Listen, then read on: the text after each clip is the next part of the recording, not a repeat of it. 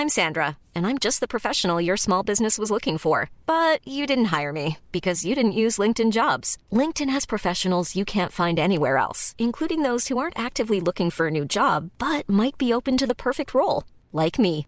In a given month, over 70% of LinkedIn users don't visit other leading job sites. So if you're not looking on LinkedIn, you'll miss out on great candidates like Sandra. Start hiring professionals like a professional. Post your free job on linkedin.com/people today. When you're ready to pop the question, the last thing you want to do is second guess the ring. At Bluenile.com, you can design a one of a kind ring with the ease and convenience of shopping online. Choose your diamond and setting. When you find the one, you'll get it delivered right to your door. Go to Bluenile.com and use promo code LISTEN to get $50 off your purchase of $500 or more. That's code LISTEN at Bluenile.com for $50 off your purchase. Bluenile.com code LISTEN.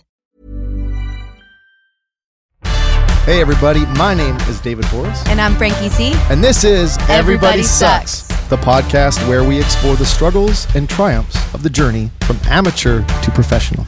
People think that artists are born great at what they do, but the truth is, in the beginning, Everybody sucks. All right, everybody, welcome to the show today. And with us, we got none other than Jimmy Thow. Jimmy, how you doing, buddy? I'm doing awesome, dude. Thanks for having me. Oh, it's so good to have you here, man. Just so you fellows and ladies out there know, Jimmy Thow is a CCMA nominated platinum selling songwriter and producer, having produced singles alongside Grammy and CMA nominated producer Brad Hill. He worked with Maren Morris, Brothers Osborne, as well as Brian Howes, who worked with Nickelback and Daughtry. Since his move to Nashville from Vancouver, Canada, Jimmy has penned seven top 10 singles at Canadian country radio and has had his songs streamed over 50 million times globally and has received over 100 million radio airplay impressions. Jimmy has written or produced songs for and with Blake Shelton, Joe Nichols, Ty Herndon, Terri Clark, Nayo, Bailey Zimmerman, Chad Kroeger, Faber Drive, Brian Kelley, Randy Jackson, Jamie Floyd, Tay Logan Mize, Jess Moskaluk, Tim Hicks, Gayle, and many others. Many, many others. Jimmy is also signed to a worldwide publishing deal with Anthem Entertainment. Jimmy Thow, great to see you, buddy. Dude, good to see you guys. So good to have you here. Because again, full disclosure, you are from North Vancouver, British Columbia. North Van, represent. represent. Jimmy, it's it's so great to have you here, buddy. You and me go way back, so it's so nice to have you on the show and to get to hear your story shared with the world. Because one of the things I was thinking about is so many songwriters work behind the scenes. And they don't often get to tell their story unless it's on podcasts that are sort of specifically focused on music. So it's a real honor to have you here to get you to tell your story, buddy. Dude, thank you, man. I mean, this is super cool for me. I, I, when you told me about this concept, I was like actually kind of blown away by it. I feel like I feel like a lot of people are going to want to do this podcast Oh, well, that's great, man. Because it's so. like the side of the music business you don't everyone's showing their highlight reel. No one shows the behind the scenes, right? Yeah. the sucky side. no one shows the sucky side. There's so much suck. Yeah. There's There's a, a lot lot. of suck. There's a lot of suck out there, and hopefully we can show how it's good to suck. I feel like you have to suck before anything happens. Well, that's uh, exactly it. I think that's the Yeah. purpose of the show. That's the core of it. Sucking at something's the first step at being sort of good at something. Yeah. I sucked a whole lot last week uh, one day. It's still I still suck sometimes, you know what I mean? It- That's so funny with songwriting, isn't it? It's just like you think you got it, and then you just have a day where you're like, no, I suck. oh dude, it's like it's not even day to day for me. It's minute to minute. Like I'll be like, I think I got this. Next minute I'm like, nope, we're quitting. Oh it's like, Wow, that wraps up the musician mentality all in one. I think all of us go through that. dude, I think so. I I think it's part of it. I just feel like there's something about the process that will leave you hanging eventually at some point. At some point. Yeah. And then fulfill you at another point. Constantly. Yeah. No, It's this up and down ride. It is. It's so bipolar. I wouldn't is. change it though. I love it because if you were rocking at 10 out of 10 all the time, I think you'd lose the appreciation for it. I mean, Very that's true. that's absolutely true. I think if if we didn't have the bad days, then the good days wouldn't be good Yeah. days, right? Exactly. So let's take us back then, Jimmy, to how it all kind of began. Like, when did you fall in love with music and think of music as something you wanted to do? Well, I think as a baby, I mean, my mom has pictures of me with headphones on, uh, listening to like vinyl. And I remember my aunt the Thriller album with Michael Jackson. I remember loving listening to that. We didn't actually have a ton of music growing up in the house, but as a baby, I think there was more of it. And my aunt brought a little bit of that music. We'd go for drives in her car and, um, you know, listen to music. And I, Lionel Richie was playing and stuff like that. And I'm aging myself, but a lot of those old records were so musical. And I feel like I caught the bug. But I also did have a grandfather who, he was a singer during World War II. He was an airplane mechanic and he was a singer and he won on the CBC radio. It was called like Popular Singer Competition. But he was like a crooner. He would sing kind of like you know, Michael- classics. Yeah, the standards. But he won this competition and like he kept winning these competitions and he had a really amazing voice. He sounds like Sinatra. And uh, Wow. so I feel like there's a little bit of genetic mixed with some early really great inspirations musically. Did you know him at all? Yeah, I knew my grandfather. I think he passed away maybe when he was 76. But yeah, no, I, I knew him all growing up. And he wasn't doing music when I was growing up. He kind of went on to raise a family, and I didn't really know that about him. And I didn't have the appreciation of what he had done till after he passed away. But yeah, my uncle put together all these records and recordings, and they're all scratchy and vinyl and it's they're really cool to look back on. And you've listened to quite a few of them? Oh yeah, I'm actually trying right now to find a way to sample some of his old stuff into new music. Oh, oh my that's so gosh. cool. That's amazing. You know what I mean? Just like bring it back. I think there's like a huge space in today's musical landscape for that sort of retro bring into the modern world. I mean, yeah, exactly. Like hip hop does it all the time. For me, there's something spiritual about that. You know what I mean? Mm-hmm. Like your mm-hmm. grandfather's old stuff. It's almost like I think he's probably listening. You know? Yeah. I feel like when you bring in samples, they add that emotional undertone. Yeah. So to have it be your grandfather and then like write a song to that, I feel like would be a very meta experience. Right. It's interesting because I've always thought of with songs, they seem to outlive you, right? I don't know that I'd want to be eternal necessarily or like a human being forever, but it's kind of cool to know that when you pass, you can leave something behind that kind of goes on forever, right? The good and the bad. The good and the bad. yes. Hopefully more good than bad. Hopefully. Yeah. So clearly, you have a deep mind about music. And I know from just knowing you personally that you think a lot about the connection between the universe and God and music and people. And that is obviously a product of a long, long journey. So when we go back to this young Jimmy Thow, when do you first start doing music? What's your earliest kind of memories of that? Well, I remember singing. I would always drive around in this 1981 Volkswagen Rabbit that my mom gave me. She was going to sell it for like 900 bucks and she just gave it to me. And so it was like a little golf cart. I had a golf ball shifter. And uh, I would remember just listening to the radio and I would sing along to the radio. And I was always trying to emulate the singer on the radio. I wanted to sing it exactly like they sang it. And so I was like very much a copycat. I wanted to sing all the runs and see if I could do it. So I started to find my voice doing that. Just, you know, singing in the shower. You know, I remember I was doing the dishes. I remember, and my sister said, You have a really good voice. And I was like, Oh, okay. like wow. little things like that. You know, people will mention things. And, you know, I'd like to say something deep here, Dave, but truthfully, I think maybe around 17, 18, I was singing with a friend of mine at a party and some girls noticed. And uh, it was game over. Man, uh, uh, you know what? I'm glad you didn't say something deep. Yeah, right? because It's like, come on. Yeah, the only reason I got into music originally was to meet, Chicks. to meet chicks. Yeah, 100%. That's just the way it was. Yeah. Classic. Yeah, classic. I mean, that's a starting point, right? But uh, yeah, I remember I had a buddy of mine, Steve, and he played the guitar a lot, but I didn't play guitar at the time. I was a late bloomer. I learned guitar around 19. And uh, he was good at, at guitar. And so he would play it and then he would sing. And because I was singing to the radio, I knew how to harmonize. So I would harmonize to him. And I was like, oh, this is cool. It sounds awesome. It was just something, music just kept me in the present moment. It took me out of my problems. It took me away from like anxieties and overthinking stuff. it sounds like something you trusted a lot. Yeah, I mean, it just kind of came naturally to me. I feel like a lot of music I had to figure out and I'm still figuring out, but melodies and stuff like that, I feel like that was because of the radio, listening to the radio a lot. Melodies came really naturally to me. So I was like, I think anybody when they're young wants to, you know, when they find something that they're half good at, they kind of go, oh, maybe I could do something with that. You know what I mean? I wasn't that great at playing hockey. I wasn't that great at math. You know what I mean? So I found something that I thought I could be good at. And it really made me happy, and I could escape my own head when I was doing music. So it still is an escape for me. Was there like music around you, or were you kind of an oddity amongst your your group of friends? I was kind of an oddity, I think, dude. There was a lot of athletes. I wanted to be an athlete. I was going to the gym, I was doing this, but I was always kind of average at it. You know, I was okay at playing street ball, but like when it came to like having a coach breathing down my neck, I kind of didn't like the pressure. I just was never that great at it. So, and I didn't know you could do, you know, like I, I'd seen, you know, people on TV, the rock stars and all this stuff, but I never believed I could do that. And then I remember meeting this guy who was kind of a manager, investor type guy, and he says, Hey man, I want to record a couple songs on you. And so I said, Oh my God, this is crazy. I'm going to do that. And we did it. And that was when I started to get some of the affirmation that maybe this is something I could do and maybe you could make a living doing it. Did this guy?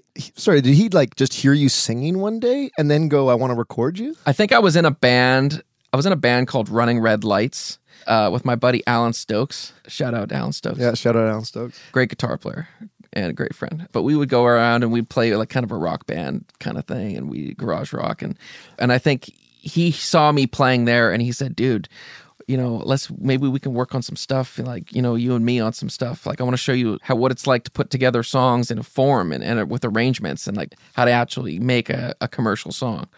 So he kind of showed me a, showed me a bunch of the ropes, and we ended up recording that song. And so he pulls you from this band, and this becomes Jimmy Thow. Yeah, that became Jimmy Thow. He kind of like wrote a lot of the music, and I had no clue what I was doing lyrically at the time, but I did have some melodies. So I was like, I can do this melodies, and I was just trying to fit words into the the melodies and sound. I was trying to sound cool. and looking back, I did not succeed, but it's a starting point, right? Okay, well, here we go. Let's play it. This is how I feel. Embrace the suck. Yes. I wasn't expecting out hard. that. I was not expecting this either. Oh yeah, those are like digital guitars just pinned. I was thinking it was gonna be country.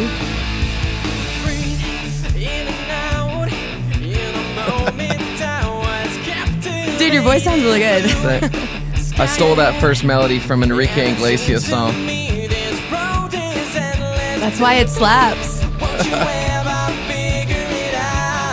That's actually Ben Wooten from Exit This Side. You remember that band? Yeah, I do. Yeah. Singing harmony.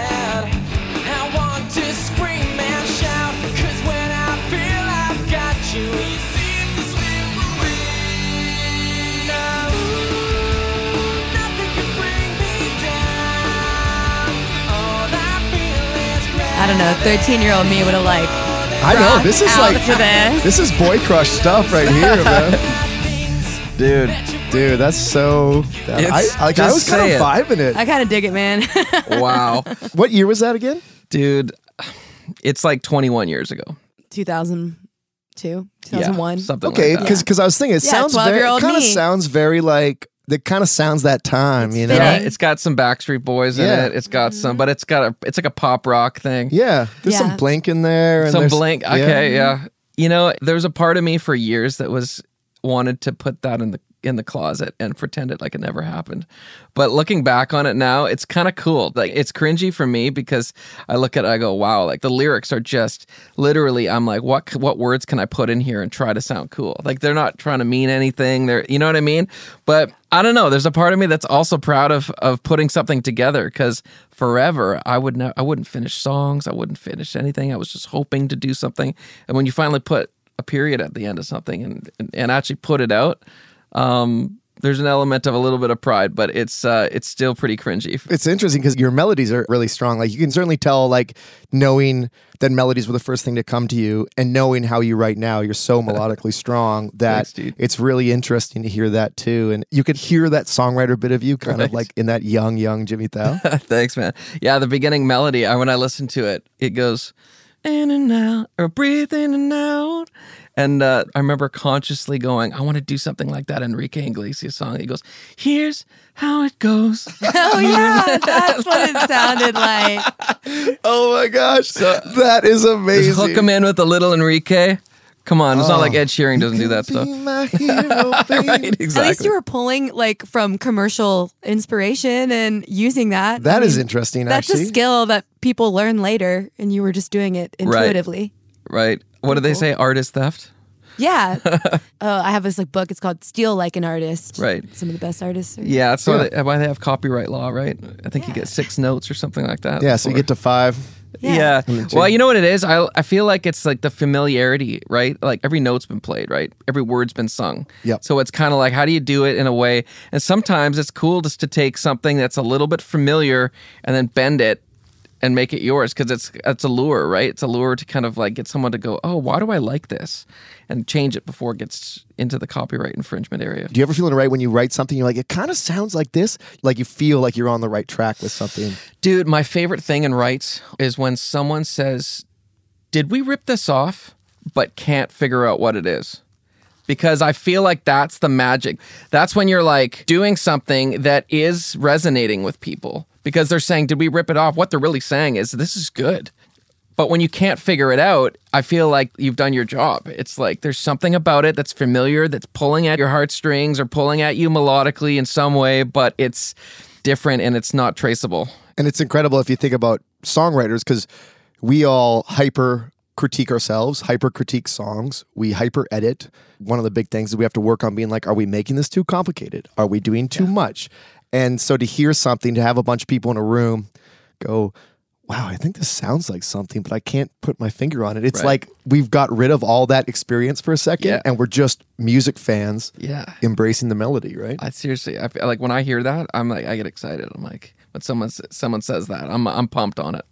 Man, it's so interesting you talking about songwriting, and you got young Jimmy Thow, who clearly has these melodic chops, but you have this long journey to go. Does Jimmy Thow eventually merge into Sons of Daughters? So I told you how I was kind of embarrassed as I grew out of that phase. Oh, it's so poppy and cheesy. It's almost like looking back and you're in NSYNC. You might want to do Justin Timberlake, something a little more R and B and cooler sounding, right? Mm-hmm. Even though I love those old NSYNC records Yeah. also, but like I was struggling with confidence and I wanted to do something cool. I wanted to be cool.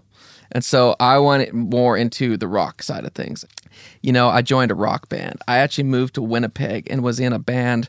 That we sounded like Korn meets Linkin Park Nice. and we were chasing that and it's like we were we were pretty good you know we thought we were better than we were looking back but it was a cool stepping stone and then i went in even heavier i went into a full-on metal band and uh, we were called machines and we did some really heavy stuff you know i wasn't a screamer necessarily i was more kind of like brandon boyd from incubus sings melodically over heavy music that kind of stuff and it was after that after machines that I realized I go, you know what? I'm still trying to find my voice. I've been in all these bands. I'm still trying to find my voice. And at the end of that phase, I was feeling a bit more confident in what I was doing in myself as a songwriter. And I was like, I really want to find what suits me. Like, who am I? Because I'm trying to be all these different things. At the beginning, I was just trying to be successful. So I thought I'd do a pop rock thing because that was what was successful at the time, or like what I thought was successful. And then I wanted to be cool. And I was doing all these things that were heavier than I was. So I was like, man, where do I land? Where, where does my voice land? And I met at the time Crystal. And we started writing songs. And at first, I was kind of like, Crystal was in a band that had a record deal. I was like, oh man, maybe I can write a song with her. But we really had a great chemistry and we started singing together. And I really loved how our voices sounded together. And I said, you know what, this is cool. Because I took a lot of the heavy inspirations that I had from these metal bands and I started playing a lot of those riffs on a drop D acoustic guitar and it sounded swampy. It sounded kind of like on the porch kind of thing, right? And that to me was just like, this is it. This is where I finally feel like I'm singing a song. I'm not going to blow my voice out. I could go on tour and sing this every night. I'm loving that I can sing melodies. I'm singing with Crystal, who I felt really complimented my voice. And so we went on a run. I think we were in a band together for eight years. We got a record deal. We, you know, we had lots of fun adventures, you know, lots of ups and downs, but just a cool, cool journey. With both of you coming from a rock background at that Yeah. point, how did you end up getting into country together? I, I think it was that when we met up, we're like, let's write a song, and my instrument was the guitar, so I wasn't a piano player. I grabbed acoustic guitar and I started learning acoustic guitar playing drop D because I could only do one finger at a time. And so out of that, because no one really taught me how to play guitar, I found these little things where you could start bending the notes. And when you bend the notes like that on a drop D, it sounds really swampy. So I feel like it just organically started happening. And then we we saw bands like the Civil Wars playing stuff like that, Barton Hollow. But we uh, we were just like, oh my god, look at that duo! They're doing that. That is so badass. Let's try something like that and play in that world. Where does Nashville come into this situation now? So you're you're in this incredible duo, and you guys were incredible. Thanks, um, and you guys were so amazing to watch, and your voices they really did complement each other so well. But you're in Vancouver, correct? Yes, Vancouver at the time. And how does Nashville enter into your zeitgeist? So we got hooked up. We had a friend named Mimi Northcott, and she managed a guy named Mike Fraser. Mike Fraser is a legend, and he's um, a mixer, produced lots of records also. I think he's internationally known for his mixing. You know, he mixed, I think, five or six ACDC records, Aerosmith records, Metallica, Guns N' Roses, just you name it. And he really started taking a liking to what we are doing. We started working with him, and doors kept opening for us for Sons of Daughters. Like, you know, we needed to pay for a record. And we had this investor come in and say, hey, we're going to help you pay for a record with Mike. And, you know, we did that record. And then we ended up having dinner with ACDC when they were in town to record with Mike. And the bass player said, oh my God, I love this record. My wife's, is one of my wife's favorite records is your record. I was just like, what's happening here? This is crazy. So we said, we know, we want to take this to the next level. And I can't remember exactly how it happened, but we ended up getting a record deal in Canada with Open Road Recordings. And so we were kind of this swampy acoustic band. And Open Road kind of had a more of a radio lane. And so we said we you know we wanted we wanted to bridge what we were doing and also get played on the radio.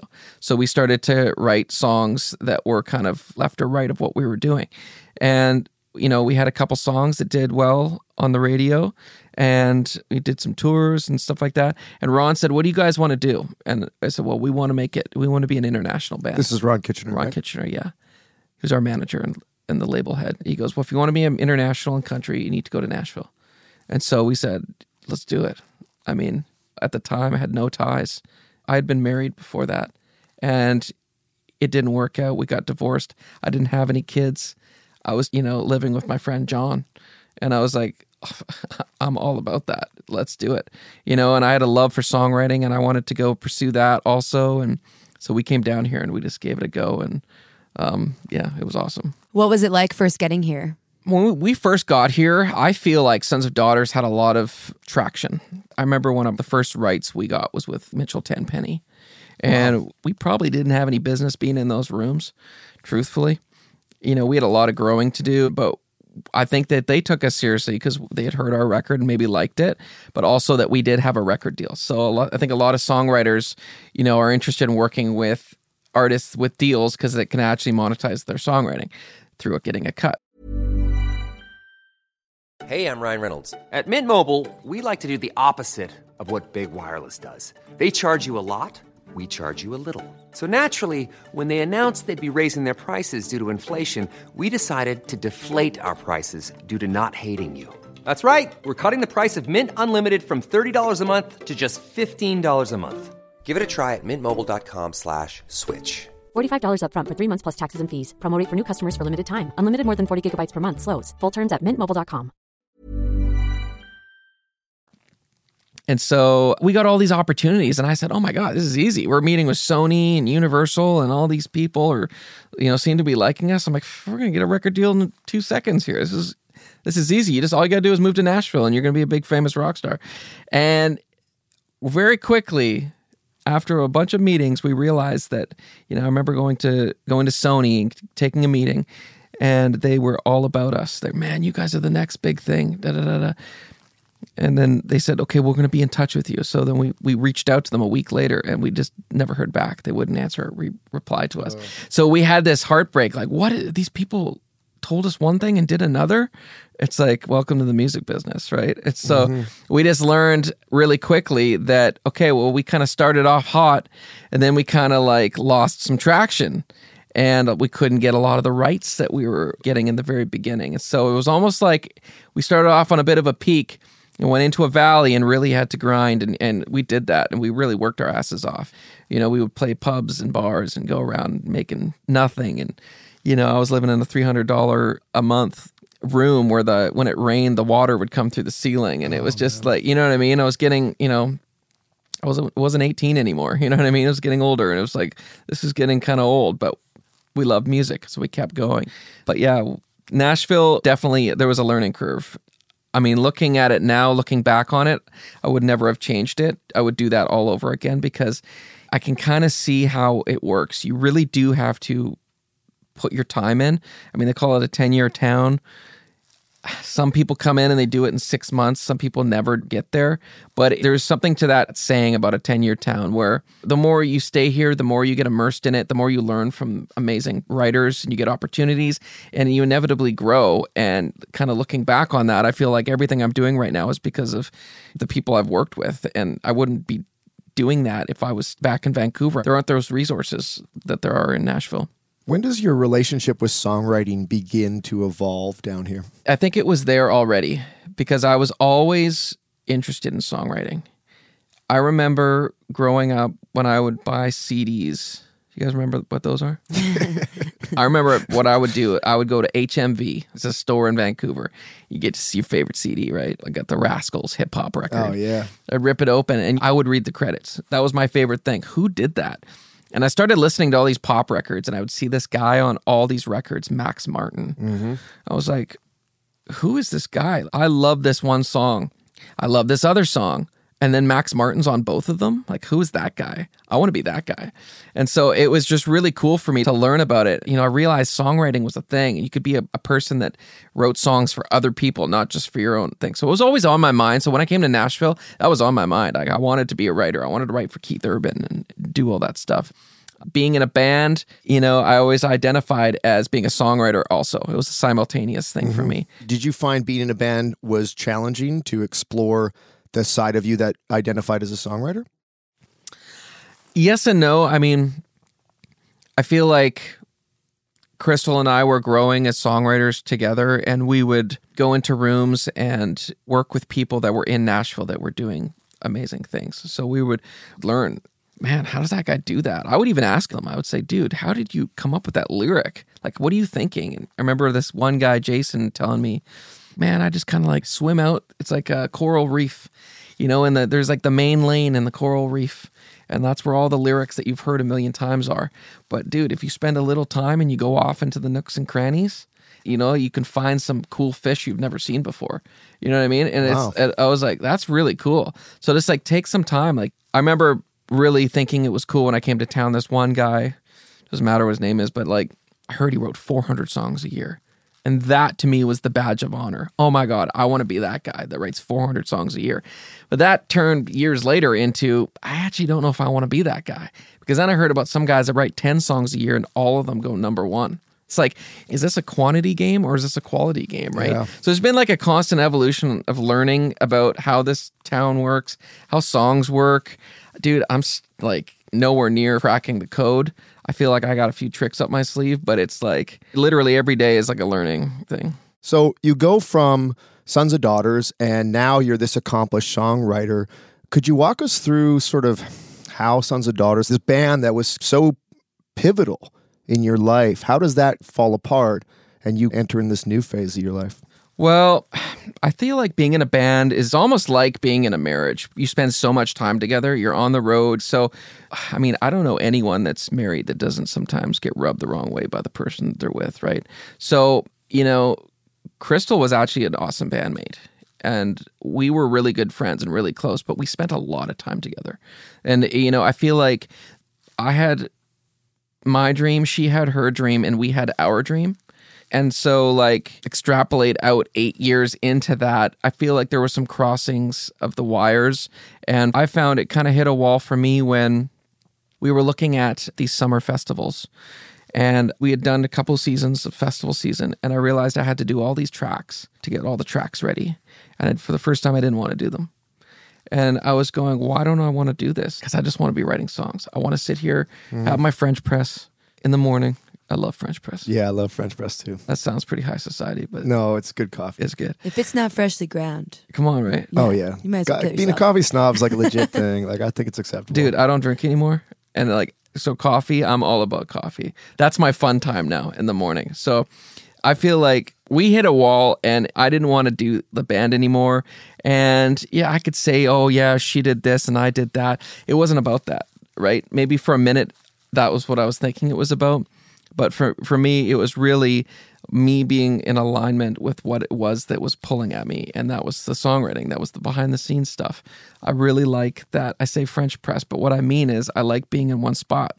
I like to kind of wake up and have a routine. I like to be in one town. I don't want to go out and do it. You know, there was some stuff for me, you know, like I said, I don't drink anymore, but like being on the road, I was drinking all the time. When I think of being on the road, I see an unhealthy version of myself that's anxious, that's worried about singing, that's drinking before every set, that's drinking after the set. And now I just feel more in alignment with my purpose. So that had to happen. And, you know, it was tough. It was a tough breakup, but things are cool now. I feel like Crystal and I are on good terms, and I know we're both doing things that are more fulfilling for ourselves now. Do you feel now that you're not drinking that your anxiety levels have gone down? Oh, dude, it's the best thing I've ever done in my life. I hit a wall with my anxiety. I had to change. It's like people say you have to hit bottom to change. I had to hit bottom.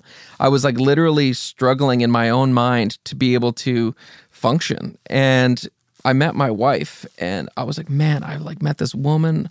I'm so in love with her. We got this life together. It's awesome. My career is going up. My marriage is looking great. It's like I got things going for myself. Uh, for me, knowing that it just was going to become an unhealthy habit that I'm going to continuously do, it was never a moderation thing for me. So it was like, I want to keep going up. I have goals. I have things I want to do. I want to keep my marriage great. I want to keep healthy. I want to keep my career ascending. I want to build a lifestyle that is sustainable. And it wasn't the way it was going. So I just decided to pull the pin on it. And dude, I was worried that I wasn't going to be as creative, but I feel like my creativity has gone up significantly. And I feel like my productivity has gone up significantly. So I looked at it like if you have a V6 engine, I was running off of one or two pistons. Now I'm able to run off all six. So I can go faster and do more and I can get further quicker. And to me, those things mattered more than drinking and getting anxiety. How long you been sober for? Almost a year and a half. Good for you. Yeah, thanks, man. congrats. So you come out of the band, you meet the love of your life. Yes. Do you want to say who she is? Yeah, her name's Jamie Floyd. So the amazing, talented Jamie Floyd. Yeah, great she's singer, amazing. great writer, great, great, lots of things. So now you guys are like this kind of power couple. You cleaning up, and you end up with Anthem. Would you walk us through just a little bit of how that came about? Yeah, so I'd known Gilles for years. Uh, Gilles is the president now of Anthem, and he had followed our band, Sons of Daughters, for years. Just for people to know, Gilles is a really big fan of a lot of the Canadians that come to Nashville, and he's always very supportive of a lot of people who come down and meet with him. Yeah, Gilles has always been a champion. Always felt his support, and he's so positive. I was writing songs, and I was looking for a deal, and I remember sending him a few songs, and he goes, "Dude, this is sick. These are really good songs." And I was like, "Okay." And so yeah, I guess we would have gone for dinner and talked kind of more casually. And I remember him hitting a wall, going, uh, "Dude, I can't sign you right now, but I really want to." So I was like, "Okay." Whenever you're ready to sign me, dude. like, you know what I mean? And uh, just one thing led to another. I kept I kept handing in turning in songs and showing him stuff and uh he basically said, "Yeah, let's go." He pulled the trigger at one point, and uh, I think I'm in my third year with Anthem so far. What's your favorite cut you've gotten while you've been with them? Dude, it blows me away how I can't remember the songs I've written sometimes. There's a few things right now that I'd say are the most exciting things that I've done. Some of them I don't want to jinx because they're in in the works, but at the same time, a cut's a cut for me. It's exciting when anybody wants to record your song. You know what I mean? Like I get excited about all of them, and then there's something about me that kind of moves on to the next one, right? I think that's a very common songwriter mentality. I think, you know, speaking for myself, and I hope maybe you agreed in the room, but we're always moving forward, right? If you're not moving forward, you're moving backwards. There's that mentality, I Yeah. think, with all of us, right? It's like, sweet, the cut was yesterday. You wake up tomorrow, You know, Yeah. Got to do it again. Yeah, exactly. I feel like the business is built for that, but I'm trying to counter that because I feel like it's an unhealthy thing. Because then when you have a success, you're always looking over the shoulder of that success, looking for the next one, and you're not really appreciating what you have. So I'm trying to like learn to be more present and just to be like, dude, let's enjoy the journey. The most exciting moment for that Joe Nichols Blake Shelton song, the most exciting moment I had wasn't when we found out that Blake was coming on with the song. It was when we came up with one of the lines in the song. I jumped off my chair because I'm like, this line is sick. That feeling trumped the feeling of finding out that they were cutting it. So it's like, what am I doing celebrating all this finality? Like, why can't I just be excited about what I'm doing right now? That is the eternal. That's the infinite right there. So I'm trying to really embrace that and be present in rooms and realize that this is as high as it gets right now. dude, that is preach, man. Dude, it took a long time. I'm still getting it. I'm not perfect at that, but I feel like I know that's right, you know? I was going to um, ask like, what excites you as a songwriter, but I think you just like hit it. You talked about the line, and like when you get that line, and you jump out of the seat. Dude, it's like it's when the hair stands up on your arm. I feel like there's signals that happen in the room where like God is talking to you. It's like your hair stands up on your arm, chill goes up your spine. Like, how is it if we're all writing a song that we all know when the line's right? There's no like pamphlet that tells us or manual, right? You just know. So like that knowing is like, what's going on here? Yeah, Like, dude. what are we doing? It right? is hundred percent spiritual, man. Yeah. I, c- I couldn't agree more. It's a connection. I mean, that's what makes it so intense. I mean, I know it's a job, and I know we do it like you know, eleven to four, Monday to Friday, or whatever. But gosh, those moments, like you bond with people over those moments. You leave the room, and you're like, I love those people that I just connected with on a level that is metaphysical. Yeah, it's uh, it's the best job in the world. I don't know. I've worked enough jobs where you know I would just get down on myself, and every other job I've had, I was always writing songs instead of working. You know, I was like being a bartender, but I was like writing lyrics on a pad and like hoping another table wouldn't come in, kind of thing. So it's just like I know I'm doing the right thing, right? Survival for me too. Songwriting is like, like I couldn't imagine doing anything else. So it was like I have to do this but um, I feel like I'm getting healthier with my mindset on creating, and I'm just hoping that that just makes life better because I know I'm going to be on this track doing the songs probably till I'm out of here. But like, I'd love to be in a place where I'm just like at peace and feeling good and happy and celebrating present moment. You know? Yeah. Yeah. So if you could give yourself at the time you wrote this early song three pieces of advice, what would they be? Well, I would say one of them is you're not in a hurry. This doesn't need to happen tomorrow. Don't focus on the future. To maybe not chase people or things or successes. It's first off counterproductive, but it's also like it creates desperation and it hurts your confidence. I guess one other thing would be love what you're doing, do it for the right reason. Don't try to be someone you're not. I did that for years and years and years. I was trying to impress people. What do they want to hear? Give them that. I remember in hockey, they would say, go where the puck is going to be. And all the little kids that learn hockey, wherever the puck is, they all swarm to the puck. If you're that one little kid that goes off to the side and that puck comes out, you got a straight shot to the goal and no one's in front of you. Tell us a little bit about this final song we're going to play today. Well, I'm in a writing team with a guy named Tebey, who is an artist in Canada and a songwriter. He's very successful on both accounts, written songs with One Direction and a bunch of country artists. Yeah, I think he had a number one in the US, and he's got his own artist career where he's always on the radio. And Tebey's been a very good friend to me and also somebody who showed me a lot about crafting a song. And Danick also has been very influential on me as a producer. Danick is a brilliant producer. Um, he used to be in the band Emerson Drive, killer guitar player. But a lot of people like to keep secrets in this town and not show you how they do things. Danick opened the doors up for me and was like, "Hey, dude, sit down with me. I'm gonna help you with your mixes.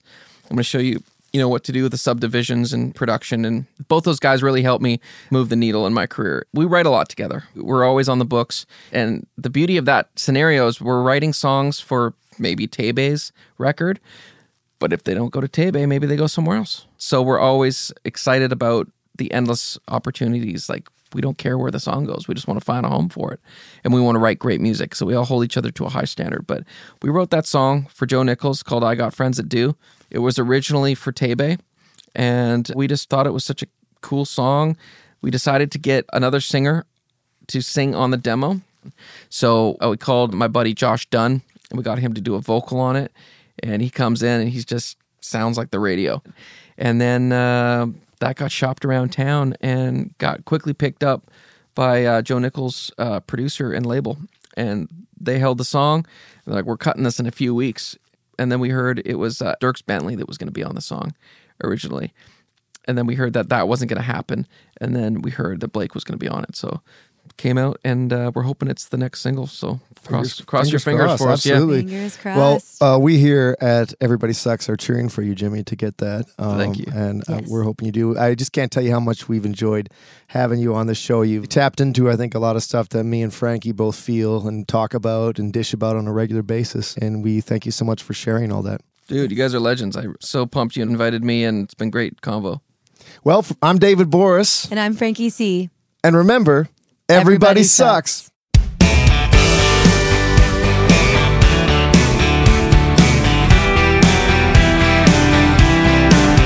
I met Jimmy on a bar stool, listening to old school country. They were playing them all. Made a buddy down in Key West, met him on a weekend fishing. Now they're up on the wall. He says it's all about who you know. Well, I've got friends everywhere I go.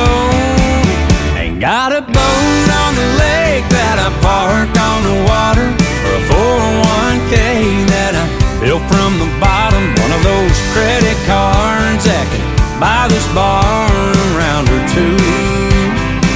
But I've got friends that do. Hey Blake, you got any friends like that? Yeah. I'll tell him about it, son. Listen up. On a Friday to get a little sideways. Always skip the line at the door. We end up on a bender, cause he knows the bartender. That's why we don't pay anymore. He says it's all about who you know. Well, I got friends everywhere I go. Ain't got a boat on the lake that I park on the water,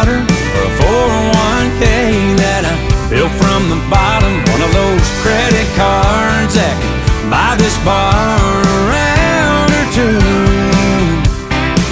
Ain't got a house on a hill for a poolside party, or tickets to the game I can use come Sunday. Ain't got a pickup truck for all this stuff when I need to.